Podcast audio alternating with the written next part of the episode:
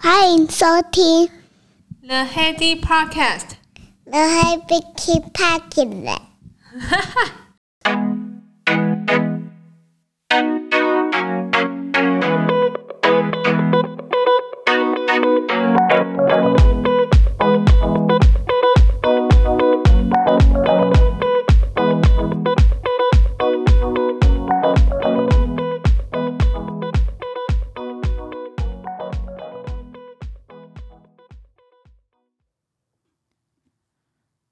欢迎回到 The Heady Podcast。最近你们过得好吗？我的生活作息最近因为就是每四个小时为一个单位配合婴儿的作息，实在是有够混乱的。那只能在这样子的生活作息当中求生存了。整个作息是没有比较，没有伤害。照顾婴儿的经验里面，呃，老大姐姐的呃整个反馈来讲是其实是蛮好的，就是不太有需要我们刻意去配合她的时间，很早就睡过夜了。后续的一些生活作息都蛮好沟通的，even 是在就是还是婴儿阶段的时候，所以那时候我就觉得说，其实婴儿好像也没有特别难照顾，就这一胎就是一个反转，大家都在讲说啊，你第一胎太好抽好牌，第二胎你就知道哦，果然是哦，我现在整天啊就是在跟他的作息在互相在磨合当中，是不是不能只有我痛苦啊？来给你们听听看，我今天一整天最常听到的声音。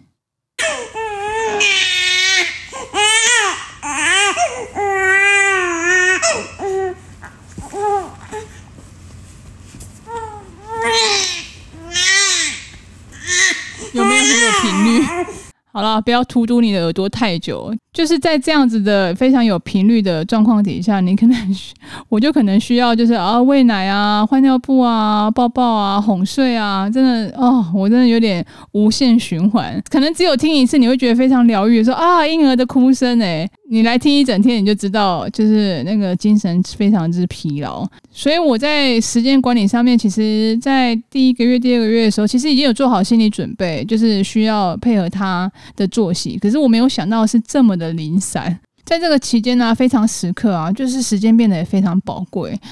所以时间表对我来讲其实相对的重要。除了记录他的生活作息之外，我也我也要记录我自己的一些生活作息，可能要尽可能跟他达到一个平衡。在这样的状况底下啊，就是我们以前都其实都有知道，就是你想要做的事情，就你但有设定的目标。那我也不想要说把自己逼得太紧，因为毕竟现在这个是非常时刻嘛。所以一旦你有想要做目标，不管是我现在的状态，还是你们现在一般的状况底下，只要把想要做的事情要排进行事历里面的 Gmail，你不管你是用 Gmail 还是用 Outlook。也要把要做的事情塞在你想要做那个空档，那你会发现很神奇的是，在那个时间底下，你就一定会去完成。因为我一种控制欲就是 就是 checklist，就是我一定会把那个 checklist 给给勾掉。就是我一旦列进去或行事历里面的话，我就一定会想要把它完成。那当然，在安排这个行事历上面的时候，你必须要把休息时间给安排进去，然后照顾的时间给安排进去，就是呃一个一一个阶段一个阶段的时间要安排。就是你要把呃所有想做的事情，不管是呃义务上面，还是你关于你的目标设定上面要做的事情，就是要呃就是把真真实实的反馈在你的时间表上面。比较大的事情可以排在你的行事历上面，那比较小的事情 daily routine 的话，其实你就可以利用呃有一个 app 叫做 Blocky Time，B L O C K Y T I M E。那这个好像不是免费的，可是它。买断的好像也才三十到六十块，我记得不贵啦。那这个 Blocky Time 我觉得蛮好用，它就是所谓的时间块。因为我们刚刚讲了大重要的事情，你一定要把它设在行事历里面。那你你就把那个行事历里面的重要事情。先给它摘录下来，放在那个每天的那个，先把那个事情给填进去，那你就会知道说那个时间就应该做那个事情。那记得排松一点哦，因为尤其是像我现在这个状况，只能排得非常松。就像我就只能期望说，一天如果能做到一件有意义的事情，我就觉得哦，今天效率真的很不错。就是拜弟弟之赐，所以我就显得相对的容易满足。那如果是你们的话，其实就是把刚刚的行事历最重要的事情先腾过来，block time 区块记录嘛，就你要把休息时间啊、吃饭的时间啊都写在上面。像我就发现说，我有记的时候，我就会很认真的过那一天。那我一旦没有记，偷懒，就想说啊，今天大概就最重要的事情就那一件事情，那我就生活，我就会觉得说好像过得蛮松懈的。是我个人的经验了，你可以试试看，就是这个方法。我觉得时间管理上面跟时间记录上面，大概在正常的以前的生活的状况底下，我大概会利用三个方式来去做一个时间的管理，也也是从书上跟就是讲座上面学来的，就是三步骤的管理。那有兴趣的话，请继续收听。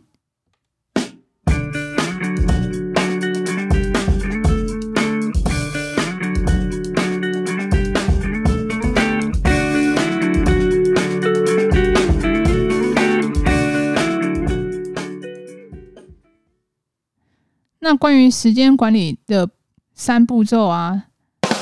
第一步的话，我会先检视一下时间表，就是不要让自己透支在。呃，特别的项目上面，那这个这个想法跟 idea 是从一个呃网络文章上面来的，就是他那时候就是有就是妈妈的团体啊，就讲说，哎，检视你的时间表啊，让你的母爱不透支。那当然，这个母爱这个这个角色就可以换成检视时间表，父爱不透支，或检视时间表，工作不透支，就是让你的时间。不要就是去过度的花费在同一个项目底下，不管是照顾小孩也好，或者是是你的工作也好，因为呃，你一定要真真实实的记录，就是呃，你工作该有的时间之余，你应该还有保留自己的时间，比如说想要去运动啊，还是做一点呃，就是工作外的一些呃学习啊，还是说兴趣的管理啊。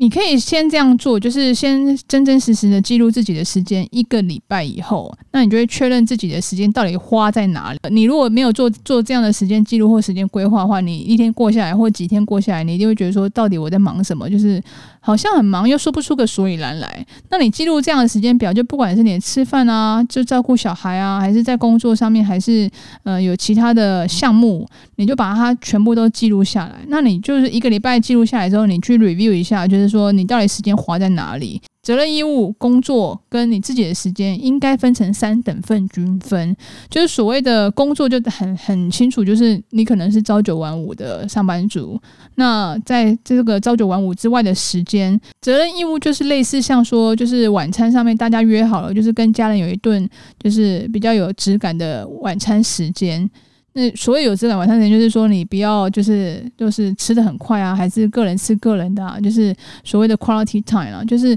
这样子也是可以把它归类在责任义务，或者是说你觉得呃有一些家务是一定是你非得你做不可，因为毕竟就是家务大家都是有一定的分工嘛，都需要有一点贡献。所以这个项目也可以归在责任义务上面，照顾小孩也是。所以呃，工作之余责任义务的时间，也就是另外的三分之一。那剩下三分之一应该是你的时间，也就是说，呃，你有没有花时间在照顾自己身上？不管是呃好好的休息啊、冥想啊、运动啊，还是说有没有呃看一点自己想要。呃，读的书啊，就是这一类的东西，或者兴趣，就是可能你有学习什么乐器上面的呃的兴趣。其实这些东西不要把它想成是浪费时间，或者是把责任义务扩充到你占满了你自己所有的时间。我觉得那个都不太健康。就检视时间表非常重要，你就可以利用我刚刚讲的那个。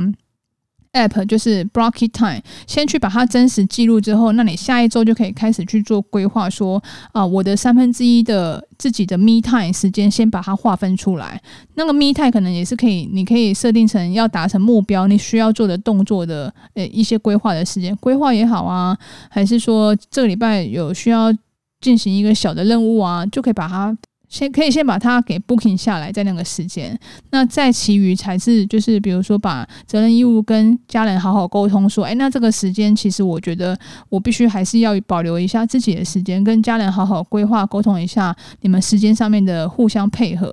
我相信一定有办法的啦。所以就是你们先检视一下自己的时间，那。就是再来确认说是不是真的就是有过度超支在呃你的自己的密探也不见了，或者是你的责任义务你你没有尽，其实应该多少还是要尽一点家庭的成员的责任。这这一类的，就是第一步就是刚刚讲的检视你的时间表。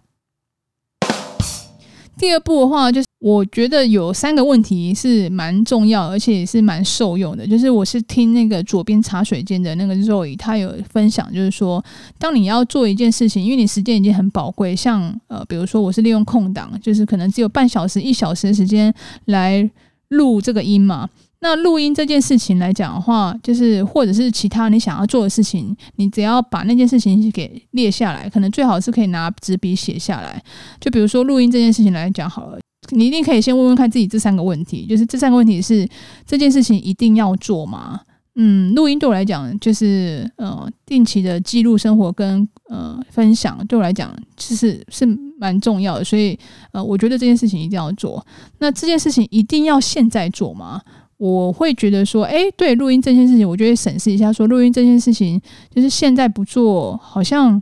未来明天好像也没什么时间做，或者未来一周可能一些生活规划上面来讲，可能也没办法做，所以这件事情现在做是最合适的。那第三个问题是说，这一定要我做吗？就是录音这件事情是不是一定要我做？我可以叫别人帮我做吗？还是说有没有什么替代的方案，就是可以不要做？那当然了，录音对我来讲就是一定要我做啊，就是我也没有就是共同的主持人，就是也没有其他的分身嘛，所以这件事一定要我做。所以这三个问题可以好好审视一下，你要做的事情是不是不管是工作上面，还是责任义务，还是你的个人的 me time，我们再 review 一下，就这件事情一定要一定要做吗？然后第二个是这件事情一定要现在做吗？最后一个是很重要，一定要我做吗？这三个问题是你可以好好问一下自己，再把时间呃给 booking 下来去做那些你想要做的真正要做的事情。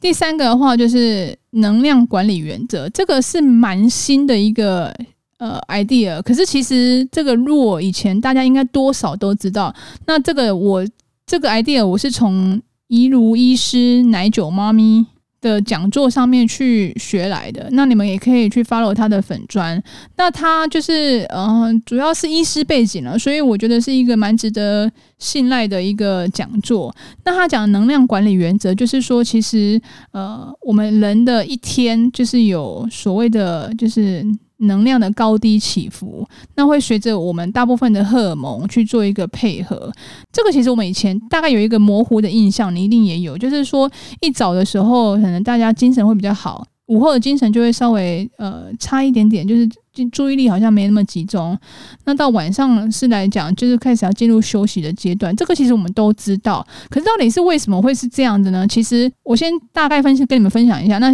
进一步有兴趣的话，你们可以再去追踪他的粉砖，他有这样的课程可以去做呃 follow。我会把这个能量管理原则啊，当做是呃一个加强剂，也就是说，你可能在时间管理上面，你已经会把它就是把一些重要事情筛选出来。可到底要在什么时间做？其实我们人的荷尔蒙其实是蛮微妙的。他就有分享到，其实人的一天一开始啊，其实如果像很常你有听到有的 CEO 他是去做晨跑，就是晨运。晨间的运动，就是你可以就是做瑜伽啊，还是说去跑步啊？那因为透过运动啊，你会呃脑内会生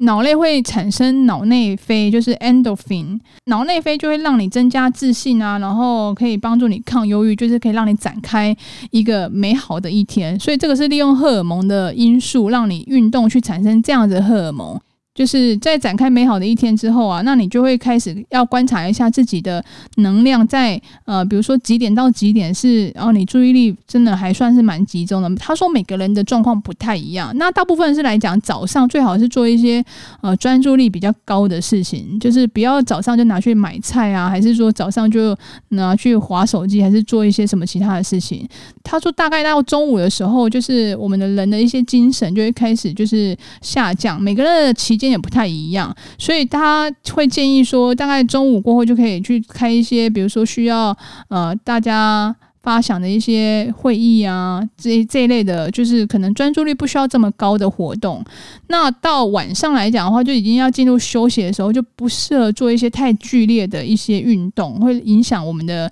呃睡眠。最好是在十一点左右就要入睡。因为十一点开始，就我们就开始会分泌一些褪黑激素，所以这个能量管理原则我觉得蛮新颖的。这大体来说就是利用我们身体的一些荷尔蒙，然后利用一些行程的规划，配合我们身体荷尔蒙的一些表现。那我们在时间管理上面来讲，又可以得到最好最好的运用。就是我会觉得它是一个加强剂。你你知道这样的呃安排心法之后，你就不会把一些珍贵的时间去拿去做一些就是好像可有可无的安排，或者是一些比较 routine 的事情。那这三步骤，其实我觉得就是一个蛮完整的一个时间规划跟能量管理的一些整个统合的步骤，跟你分享喽。另外，今天有一个番外篇，我想要补充一下第七十五集原物料蝴蝶效应的那一篇的相关的资讯。刚好就是 Alan 他有听到这一篇的资讯，那他也蛮厉害的，他就是传了一个一张图片给我，我觉得哇，真的脑洞大开。那其实他就有讲到，其实我那边就有分享到，就是所谓不锈钢，它里面有含镍嘛。那不锈钢有分不同的等级。那其实这个图表上面，就是我在传到那 The Heady Podcast 呃 FB 的私密社团，你们可以再看一下。那就是说，它这里的话，主要来讲最常用的话是三零四跟三一六。那我们之前不是有讲说里面有含镍吗？三零四里面含镍的成分是八 percent，三一六含的是十 percent。那镍元素主要是抗酸碱的元素，所以不同的呃抗酸碱的程度，那当然就是呃三一六可以用在就是医疗级哦，因为它价格比较高，含镍的成分也比较高。还有一些其他的二零一啊、二零四啊、跟四三零啊，大家的含镍啊、含铬的和锰的元素这些都不尽相同，那相对的特性也也跟应用也会不太一样。主要来讲元素补充来讲的话，其实在不锈钢里面应该会有一些铬元素，铬元素的话是防锈保护膜。那在刚刚讲的镍元素，那它是抗酸抗酸碱嘛？那再来是锰元素，就是延展性好。成本相对比较低，那它含量也会影响它的造价咯。再来一个是，这应该是念木吧，一个金，这个木氏的木木元素，它当然成本比较高。那在呃三一六上面来讲，它就有用到这个元素。那还有一些这相对应的组成，就会影响到它的抗腐蚀啊、强度啊，跟它的特性与应用。感谢 Alan 的分享，谢谢你。那以上就是今天的内容，希望对你有所帮助喽。我们。下周不一定会见面，我们下次见。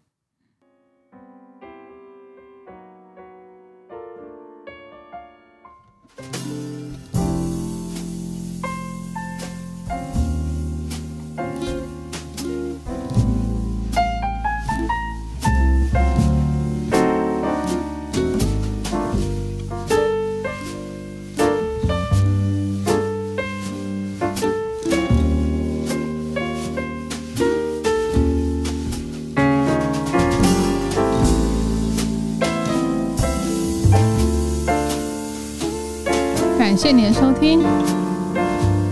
那我们下次见啦，拜。